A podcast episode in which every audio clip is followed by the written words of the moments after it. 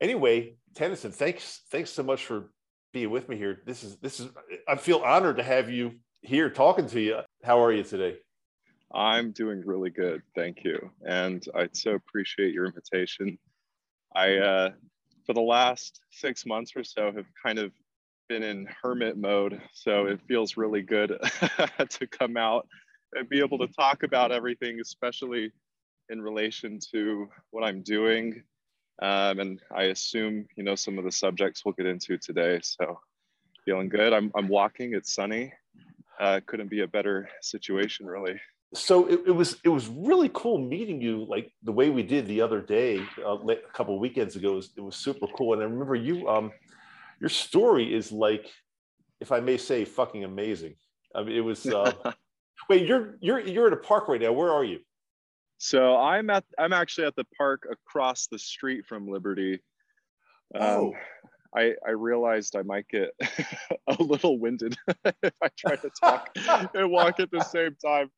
So wait a minute. So wait, you're you're at the park across the street from Liberty Park, kind of, right? Where? Yeah. So, wait, wait, where do you where do you live exactly? Hold on. So here's 900 East, I think, okay. or eight eighth East. Um, so I'm on like 850 East just a block that way um, in between 8th and 9th, of course. Tennyson, Tennyson, I'm, I'm right around the corner from you. We could have done this. We could have done this live. You could have come to my house. Oh my, I, I can't believe how close we are. We, we, I oh knew we live. I, I, knew we both live in Salt Lake City, but we are literally like blocks away from each other as we speak right now. I could probably look out my window and wave to you. so you know you know Harrison Avenue then, right? That's that's yeah. the street I'm on. exactly. Oh my god.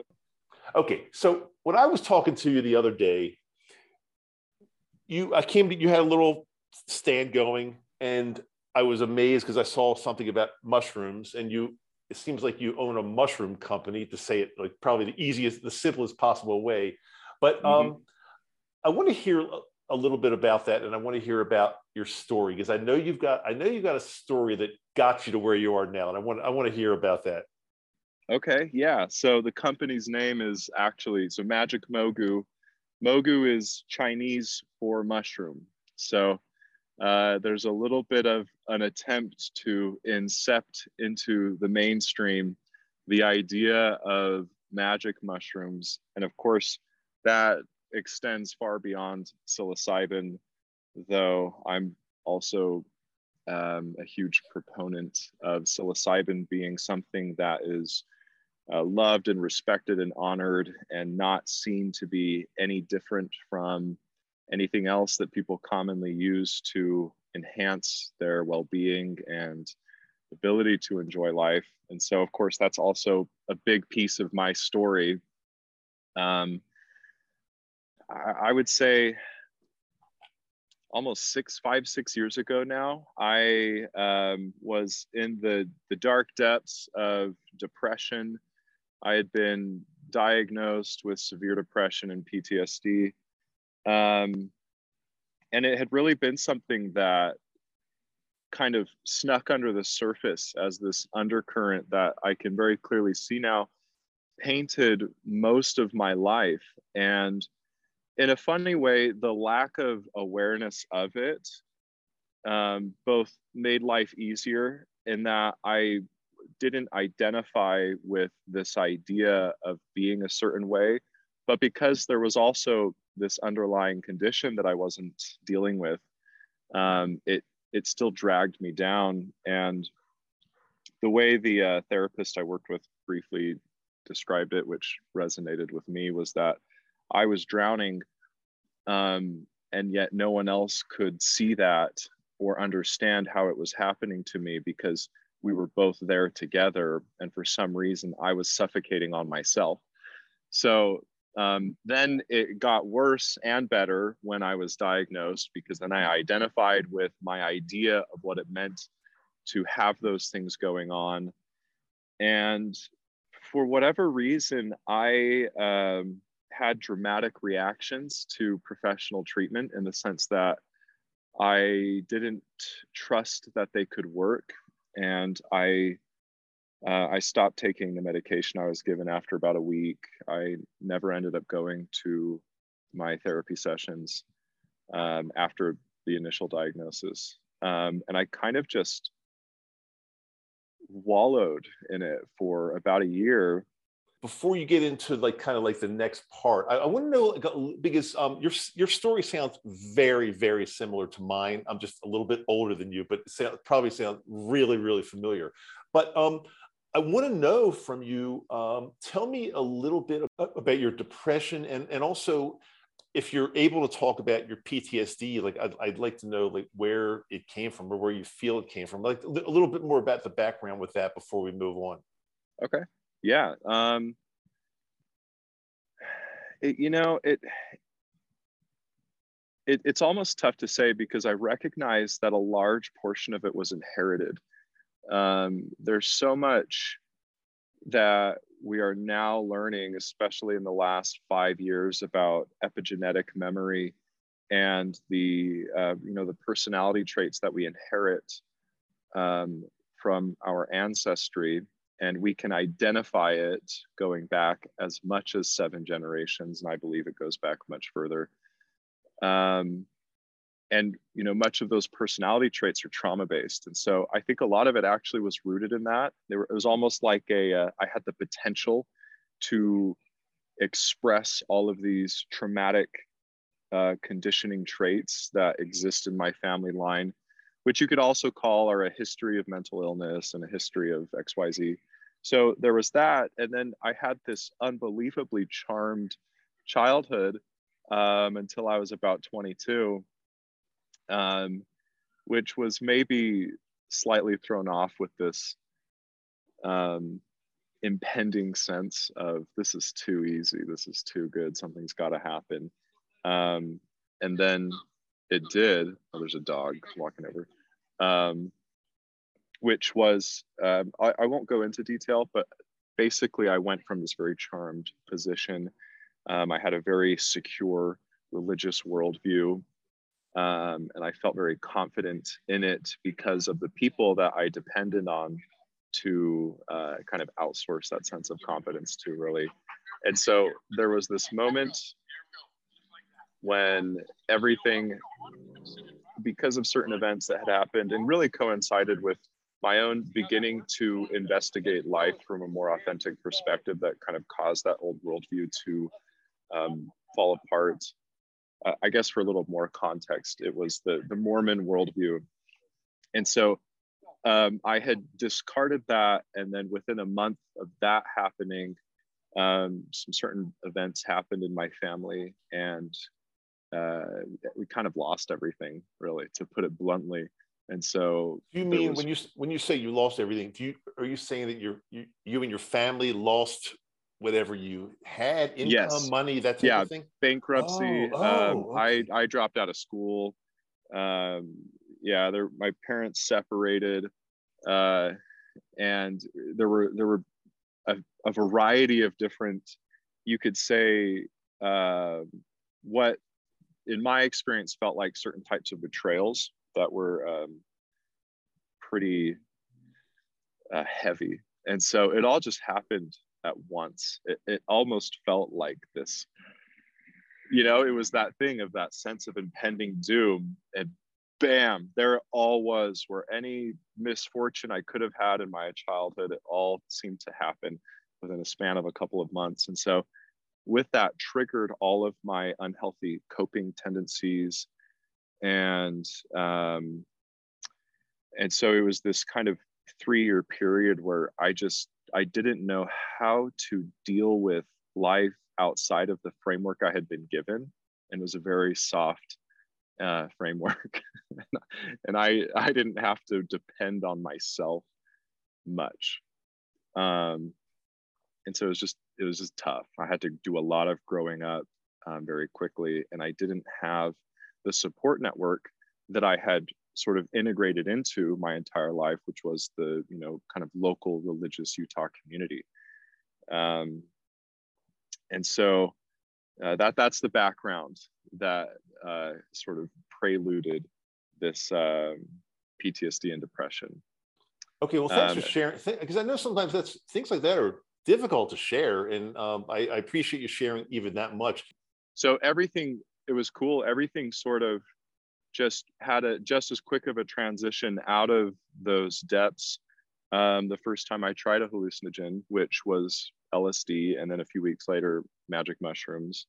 Um, and it was so cool because the LSD experience, um, it was there was nothing crazy that happened, or you know, not not um, an intense hallucination experience, but I saw very clearly and, and literally that everything was connected. Um, I could see the seamlessness of it visually and it and could feel it in my sense of meaning or intuition or it just i just knew right? And then as i came out of the uh, trip the first thought that came to my mind was i'm not depressed. That's something i was doing i don't have ptsd um, that's something I was doing. And now I can do whatever I want because, and I now recognize it's because I had enough been able to disassociate from those identities and be exposed to a, another possibility that was totally undeniable of what I could do, where I could go, the way life was, that my sense of support um, sort of blossomed inside of me, you could say. And so i didn't have to outsource it. I didn't have to cope with the the assumption or perception that i didn't have that. And um, and then a few weeks later i tried the magic mushrooms. And I, it's funny i actually don't remember what happened at all in that trip. Uh, but i know that there was well let's uh, let's know, back up for a second. How, um, yeah. roughly how much did you take? I did half a tab to start Oh, that's the LSD. Um, the LSD. Oh yeah, the LSD. The mushrooms. Okay. I don't know. I. It was funny. I was um, a, a hippie driving through Utah in their van with their friends. Gave them to me. Um, so. So did you know anything about mushrooms before that, or did you just you oh, took them from a hippie and just downed a whole bunch, and you didn't know how many? I had spent years researching um, both mushrooms and LSD. I was very nervous about them leading up until when I made the decision. Uh, I'm, I'm very much a, a, a research oriented person and will exhaust the available information on something most of the time before I move forward into it. Um, and so I tried, you know, I did that with both mushrooms and LSD. And I guess those two things were all the research I needed to, from that point forward, to uh, feel confident in exploring psychedelia and other areas of kind of the more mystical facet of life after that. So tell me a little bit more about your about your mushroom trip. And then and tell me about the trip itself and then what happened after that. Like what did you what did you realize and how did how did you mm-hmm. how did it change your life? Okay, so I would say that um, in contrast to LSD, which is very cognition based, very intellectual. I think mechanically, LSD is turning on um, neural connectivity, and mushrooms are turning them down. And so you get to the same place, but kind of from a different direction, if that makes any sense. And with the mushrooms, it was um, around midnight that I took them. It was in dark. I had no music. Um, it was probably two grams, two to three grams. Um, and I I want to say I just ate them. And so the experience was deeply emotional. And again, um, the way I look at it is when you take psilocybin and it, and it um, diminishes your mental activity, especially your egoic perceptual filters that have developed over a lifetime. Um, the parts of you that have been uh, suppressed by those filters for one reason or another those parts are able to sort of bubble back up. And then it happens under a blissful context because you've got this sense of euphoria that the psilocybin creates by mimicking in a way serotonin. If I'm getting it right, these are this is how I remember the science. And so you're able to view the parts of yourself that you unconsciously are the most afraid to express under a deeply loving and generally blissful and meaningful context. and that's what I experienced. It was very much like a, a mother uh, experience and reconnecting to life itself um, and feeling an, a grand sense of empathy and appreciation and um, really true love love non-transactional love which i think is an important distinction for all life um, especially my relationships. Um, so that's all i really remember of how it was. And then you know i came out and there was that that glow um, that i carried with me. And then ever since then it i just have that experience as a reference point to know where to go and how to be and kind of grow into. So, what were you doing as far as work uh, before before you got into the LSD and before you got into the mushrooms? What was your what was your job? Well, I was uh, really I was failing at work. I was getting into entry level positions and dropping out within a month almost every single time. I think I had gone through four different positions um, in that year between the diagnosis and the LSD trip but then within the month after the LSD trip, I had uh, begun working as an intern and quote entrepreneur in residence at a VC firm. Um, uh, you know, it, it just it was so unbelievable how it unlocked my ability to move towards my potential and take these big risks or what felt like big risks and work there. And I started a YouTube channel. I started devouring information on how to become a business owner. Wait, back, let's um, um, hold, back yeah. up. Um, what's your YouTube channel? Maybe I didn't even. I'm not even sure I knew about that. Let's let's hear about oh, that. I it was so originally the idea was I was going to go completely broke, which is what I was at the time, uh, and reach the point of financial independence where I could choose to retire if I wanted to within a year. So I've since deleted it. Uh, well, I've archived everything because it was kind of embarrassing.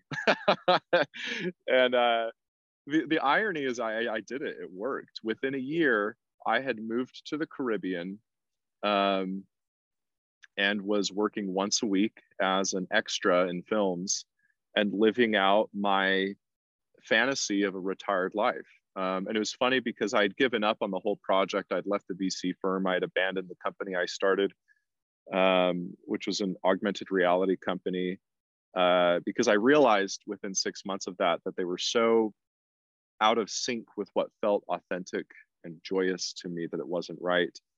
And so then I went headlong into just let's just retire right now without the money and see what happens. And um, but how so, you, so how, tell me how you can retire without money though. I'm just, um, I'm, yeah. I'm cur- curious about that one. Well, I don't think you can. I, I think I, uh, I, w- I, I had a lot of luck.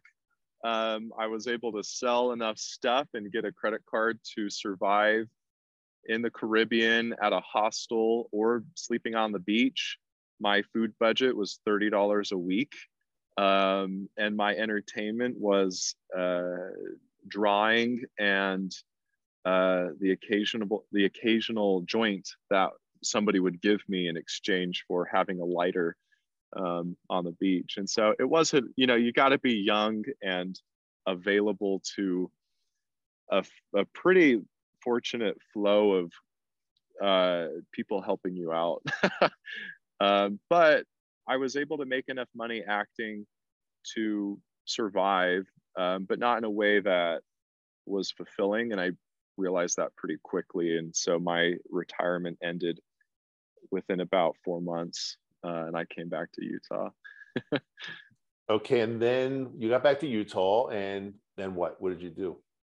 So when I came back, it was um, with this new sense of ambition and restlessness I guess I kind of realized that my idea of retirement was something I had developed out of ignorance, and I actually did want to work and um, apply myself in ways that were uncomfortable but valuable. So I moved in with my mom. I had almost no money. I got a an, another entry level position. I worked at it until I could get a position as a remote marketer for a company Um, and I did that until I started Magic Mogu, actually. Okay, now that's a good segue into Magic Mogu. You you had this, I guess, idea. Um, maybe you love mushrooms. I'm guessing that's the case. I, and I don't think Magic Mogu is um, is doing anything with psilocybin that, that I know of, because I know in Utah here we we really can't do that legally. So tell me how you got into this and what it is exactly and how you built it and, a little bit more about that. Mm-hmm. So we're not doing anything with psilocybin yet. Um, there is a very clear path to that once the um, legalization comes through. But when I, so I would describe the last 10 years of my life as this succession of reaching the point of whatever I had fantasized my life needed to be in order to feel happy and then be done searching. And I would reach that point and become disillusioned with it um, which was a huge blessing because it opened me up to something better. And then that would fall through as the thing. Um, and so this job with being a remote marketer, I thought that was the thing. I'd have remote work, I'd have the income I wanted. I was working with people I cared about in a company that was meaningful. And when it fell through, it was because I'm not meant to be a marketer. I don't like it. I thought I did because I thought it would be easy, really. Um, and so it was actually pretty devastating when I and my employer both came to this conclusion. And it was difficult for me to hear him say, you, you need to do something that's right for you. And I felt frustrated by that because it was such a mystery and it, it felt scary to um, set out on my own in that way and not operate within an organization that somebody else had built, which also meant that they were taking on all the risks of trying something new. Um, so I was in a difficult period after leaving that job where I felt lost, but I also knew that I couldn't depend on anything outside of my own intuition, you could say. So I actually I decided to fast and my idea was I wouldn't eat until it came to me what the right thing was to do. Um, was this a so, um, what type of fast was it? Was it a, a, water like you could drink water? I guess right. Only water. Only water. Yeah. So water, a water fast. Yeah. So I was uh, really cashing in on something I had developed as a Mormon, which is that you do a 24 hour fast every month so I kind of knew how to deal with it psychologically. um, and on the fourth day, uh, I it, it's so funny too how obvious it, it was and is in retrospect, but it just occurred to me the only thing I'm interested in are mushrooms.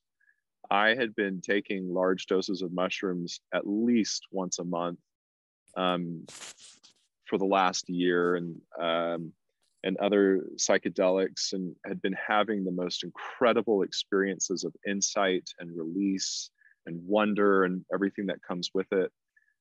Um, and it had brought so much richness and freedom to my life.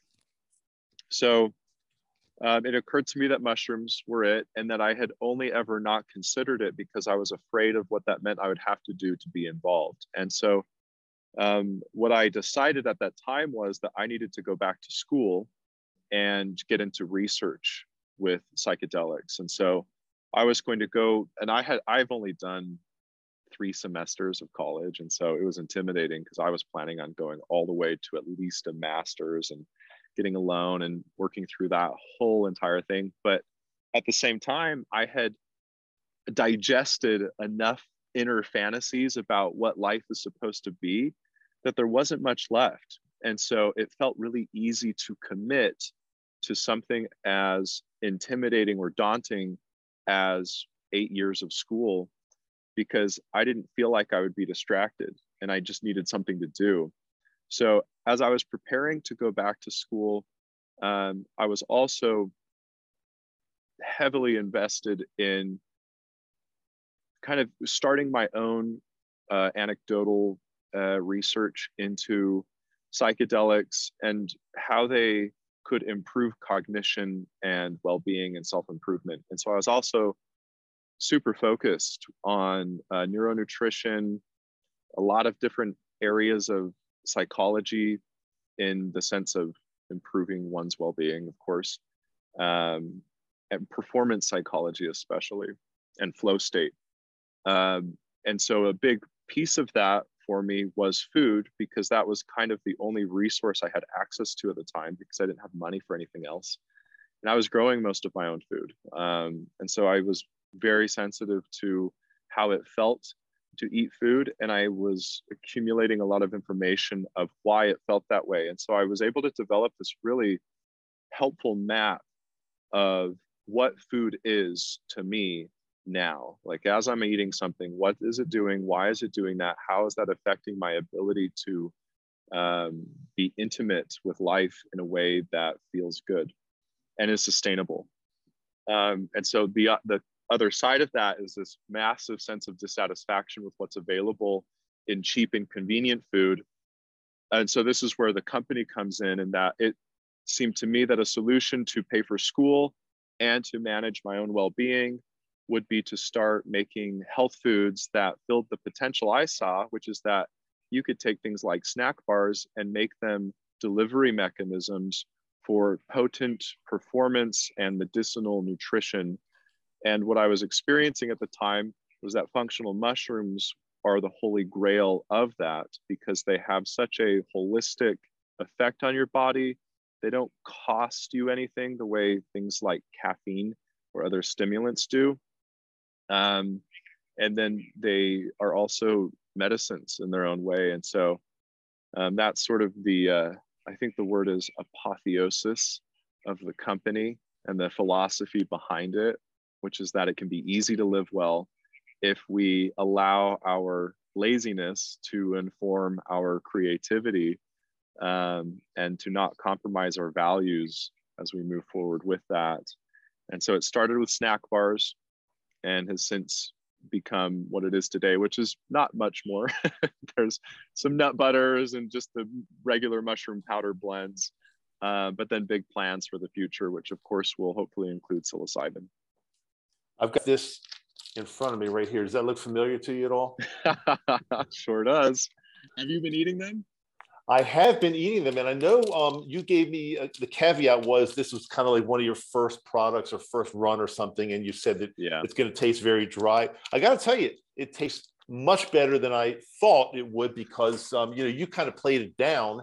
It's definitely on the dry side, but um, I've actually been using these, believe it or not, uh, hiking and things like that, and they've been working really well for me. So by eating these mushroom bars, um, what should I? And I know you probably don't have those available. I know you've probably, uh, you know, you've got other products that have replaced this, maybe. But um, what could I? What can I expect to happen to my health if I start eating these mushroom bars? Well, I would kind of put it into three categories. Um, oh, by the way, somebody told me if you pair those with apples, they're delicious, and I, I tried it. It's well, true. So we got a whole bag of organic apples just yesterday. So I will try. And, and when you mean just kind of when you say pair, just kind of eat them together. Is that what you're saying? Just yeah, a bite of each. It okay. combines into sort of an apple cider kind of. Nice, thing. nice, yeah. nice, fantastic. Uh, so the first and most important thing to me is that you, well, actually, what you don't feel when you eat it, which is that you don't feel digestive discomfort unless you're the rare person that's super sensitive to essential oils, which is why I've since changed it and there's very little essential oil in it. Um, but that has only happened, I think, once or twice of anyone that's ever eaten them. So you won't feel heavy, you won't feel digestive discomfort, you won't feel bloating, you won't feel tired, you won't feel a lot of things that at least I never recognized I was feeling every time I ate until I started eating cleaner nutrition and suddenly food felt lighter um, which didn't make sense to me at the time because if i'm adding something to my body it should weigh it down because that's just the physics of it. But if the food has a uh, I guess you could say chemical result that's buoyant then you're going to feel light and clear. And so the inverse of that is you'll feel a i you know at the beginning of imax movies where there's that thing. Exactly. That's what I feel. Um, uh, every single cell is being given an active compound with which the cell will produce more energy. Literally, ATP production is increased by one of the mushrooms in the bar.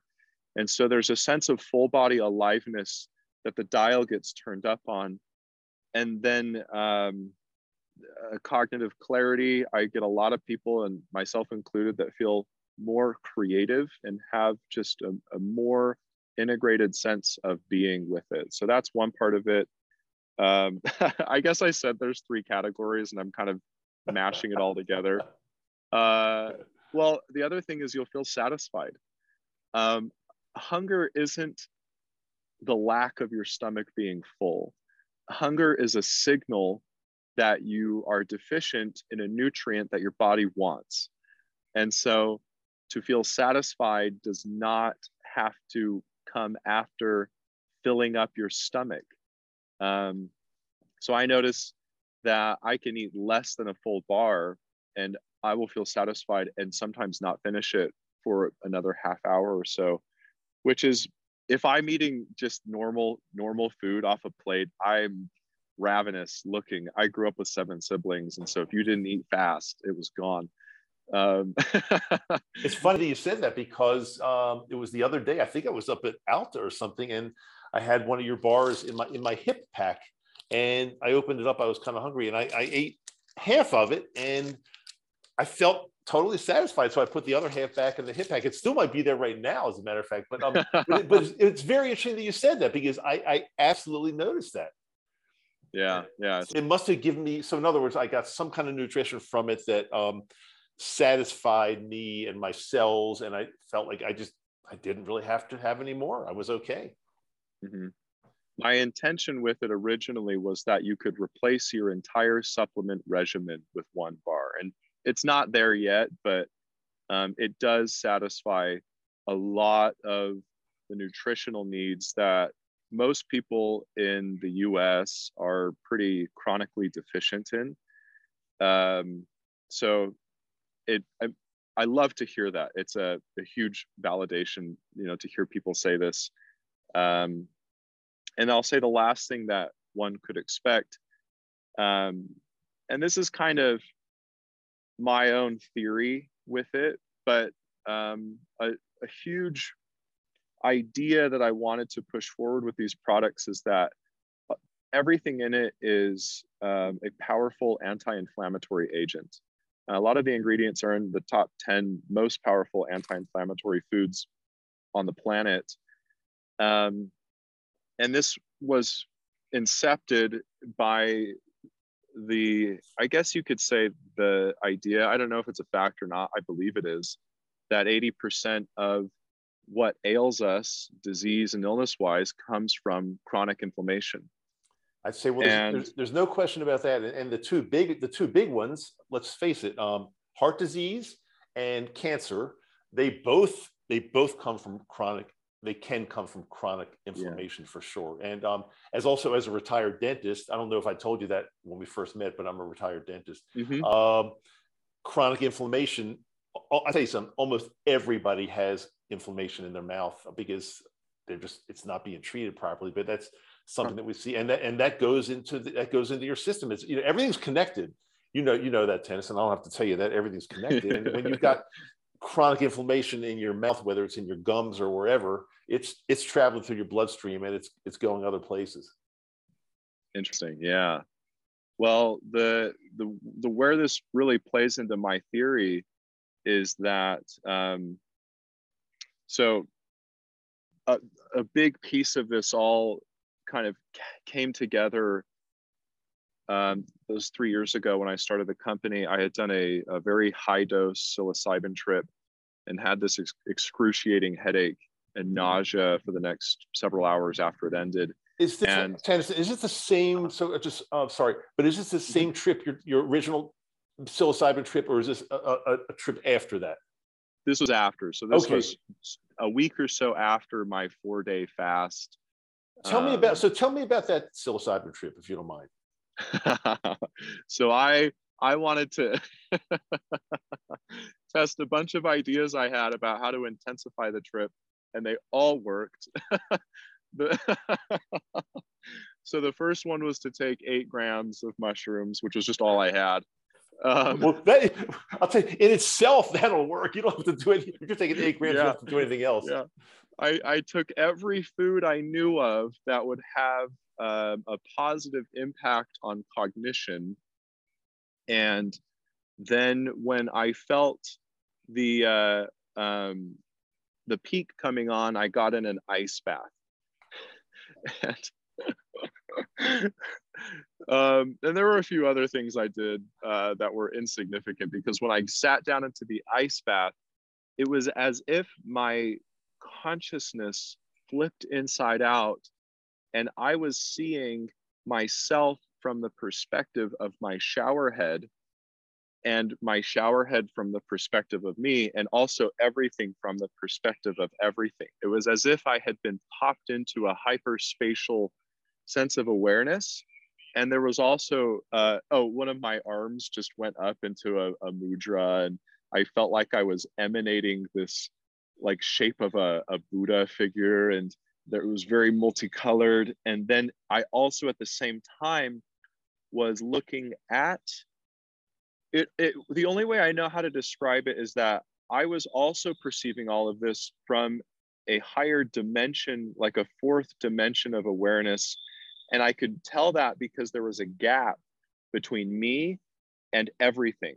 And it was like this chasm of transparency. And I could see the edges of all of reality, where edges couldn't and shouldn't be, nor could they be seen. But there I was seeing them and the at the the the last thing was there was this infinite sense of bliss that I could turn the dial up and down on using my voice and I could make my voice go into impossibly high falsettos to get there.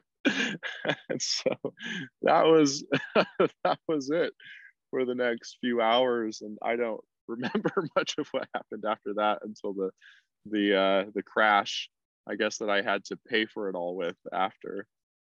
That's a great story. And, and um, if I could just share something with you that happened to me just the other day. I mean, because it's funny when you said you just try to take anything possible or try to eat anything possible that would enhance the experience.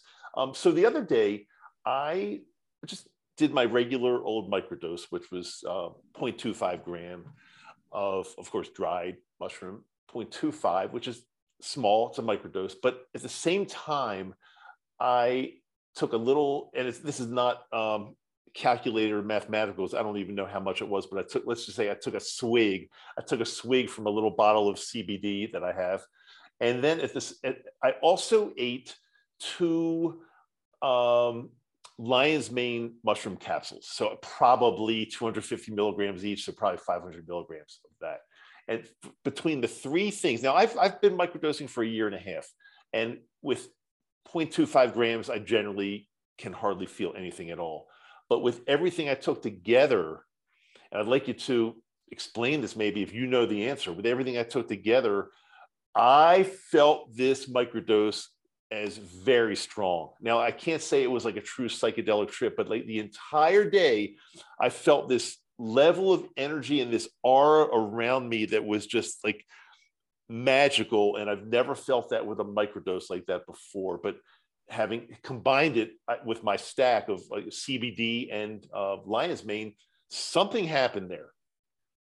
Yeah i you know i'm i'm glad you bring this up because it also ties into what i was meaning to loop back which is this third thing i say you can expect at the bar. So my uh, oh wait maybe wait a minute. Maybe maybe it was the bar. Is it possible that I maybe this ties into everything? Maybe because this has sent me on a tremendous trip from microdose. well, so to tie all of this together, including what you were saying, um, the bar is designed kind of on the side, wink, wink, to enhance a psychedelic trip. Uh, one, because everything in it is geared to be uh, is neuronutrition or neurosupportive it actually i feel like i'm on a microdose when i eat a bar most of the time. Um, and it uh so with the i the anti-inflammatory nature of it this is my theory that i've been kind of alluding to. I think that when you're in a psychedelically expanded state of awareness, and that awareness is expanded in its perception of your own experience of your body, um, which uh, I, I would say projects that experience to form this your psychological state in many ways. And so if you don't have inflammation kind of sounding the alarm and so much of us have chronic inflammation that we've just grown accustomed to if that dies down um, the way I, I guess the way i would put this is that the place that the psychedelic is trying to take you to it's a much smoother road to get there. And so it's much easier to get there and more quickly, and you're able to perceive it with so much more clarity and not have to deal with the um, psychological output from the inflammation. And again, this is all my uh, theory of, about what's going on. And so um, I think that that's what happens. And I've gotten a lot of if not everyone I've ever asked that tried the bar with any psychedelic, even cannabis, had a much smoother and cleaner experience. And I think if you add CBD, um, your cannabinoid system, especially if it's full spectrum CBD, is so satisfied that you're able to, um, without having to work for it, drop into a parasympathetic state. Um, and then all of just the factors of relaxation that come with CBD and so you have this kind of dual effect of the CBD relaxing your sense of tension on a micro level. And then you have the psilocybin relaxing your sense of suppression on a, a psych, neurological and psychological level. And so you're kind of opening up the stops on both ends. Um, and, and I think that, and I have experienced this in moments that our natural state, if a person is able to sort of rest in the default of a higher level of what's possible with our bodies as they've um, evolved to be, it would likely feel a lot like a mushroom trip um, with just that expanded sense of awareness and body sensitivity and embodiment and everything that comes with it. Because um, I've had moments meditating or just being an incredible experience where the sense of wholeness alone brought me into what you could say is an altered state, but maybe is just a more true state.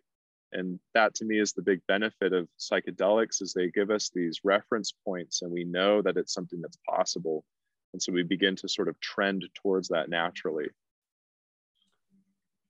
That's incredibly interesting, Tennyson. I mean, really, um, I'll, I'll, tell you what I'd like to do, if it's okay with you. I, would like to really get a lot deeper into um, the you know the non psychedelic mushrooms and talk to you about those as far as um, inflamm- inflammation and cognitive uh, repair or enhancement or whatever.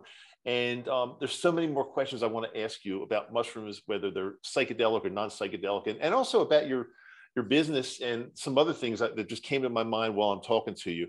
Um, can we would you be willing to come back for like a like a like a part two? Yeah, I would absolutely love that. That would be a lot of fun. I think. I mean, I think we could just keep this conversation going. You're you're. Re- I mean, I knew when I met you the other day, uh, super interesting guy, and I knew you'd be able to just run with this. And and um, but before we before we go for today, could you please let our viewers or listeners know how they can get in touch with your you or your company or if they want to order some of these i'll tell you it's funny i didn't even realize the, the other day when i told you i did the 0.25 microdose and, and the other things i did along with it sent me just sailing if that's like the right word um, yeah I, I didn't realize that maybe the bar could have played now i don't think i had part of your bar in the morning but it's very possible the day before i had because I think I hiked the day before and I probably had part of part of a bar the day before, which probably is still in my system. So I didn't even think about that aspect of it. But that's I, I'd hate to see where actually I'd love to see what would happen if I took a little bit of a larger dose and also introduced these same things that I had for the microdose. We got to talk about this stuff more. How to, but how to, in the meantime, in the meantime, how do people find you, your website, your products, all of that stuff? Okay, yeah. Um, the website is magicmogu.com. That's magic, M A G I C M O G U. Then I have an Instagram, magic.mogu, Facebook, Magic Mogu. You can email me, Tennyson at Magic Mogu. Um, and right now, the only physical location you can find me at is the uh, Brighton Flea Market of Big Cottonwood Canyon, which is one of the most beautiful places in Utah. So there's okay, so I'm, more I'm, than.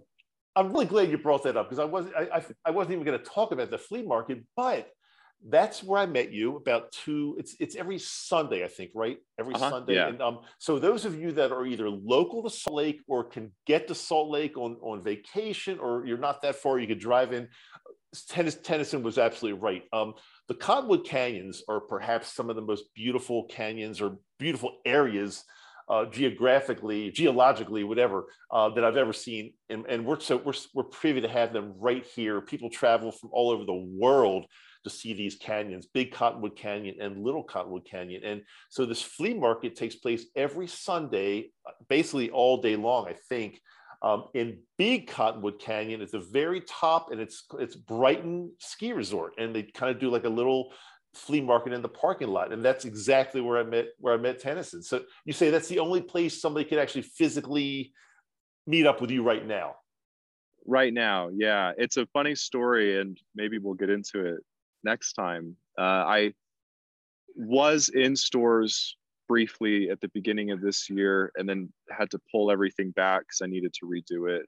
Um, and so within, I anticipate the next two to three months, we'll start going into local stores and you know then as the progression goes into regional and so on um, i've i've already spoken with a lot of the the grocery stores around that people know about. So it's only a matter of time. Well, when of you um, the, the, the, product you had on your little table there that really caught my eye was the um, what do you call it? The round little uh, is it like a truffle? What what is that exactly? Well, I've been calling them Mogu Power Balls. Power balls, just power balls. The new the new formulation of the bar, but right now I've got to make them by hand, and so they're balls. well, if you don't mind me saying this, um, they I, I, bought one, only one. I should have bought more. They it was it was fucking delicious. I I, I, I, ate half of it and immediately found found my wife and had her eat the other half because it was delicious. Then so that was so good. I bought um, I had like got, got, a drink from you. What was that? Some kind of um, some kind of coffee with mushrooms, something in it. What was that exactly? Yeah, so I've I've been making my own cold brew, and uh, I've got these mushroom shots, which is just a powder blend. Right. You only need about a tape or a teaspoon of it to put add to the coffee, um, which it balances out all the negative side effects and enhances all the positive effects of coffee. So it's kind of the perfect marriage. I compare it to avocados and toast. They need to be together. it was really good. And then I like that so much. And I like you. Honestly, I like you. I said, what the heck? I, am like a whole box of these. anyway, that's what I want. I wanted to have a little have you as a guest because I, I love talking to you. You're like the real deal.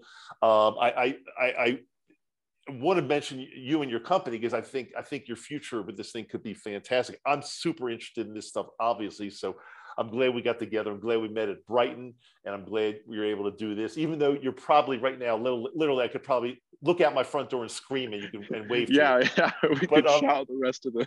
so let's do this. Let's get you back. Well, I've got so many more things I want to ask you, and maybe next time we could even do live to figure out how to set up the camera shots, but maybe we could do it live in um, in my living room or something. That might that might work too. We'll, we'll, eh, however we do it, we'll do it.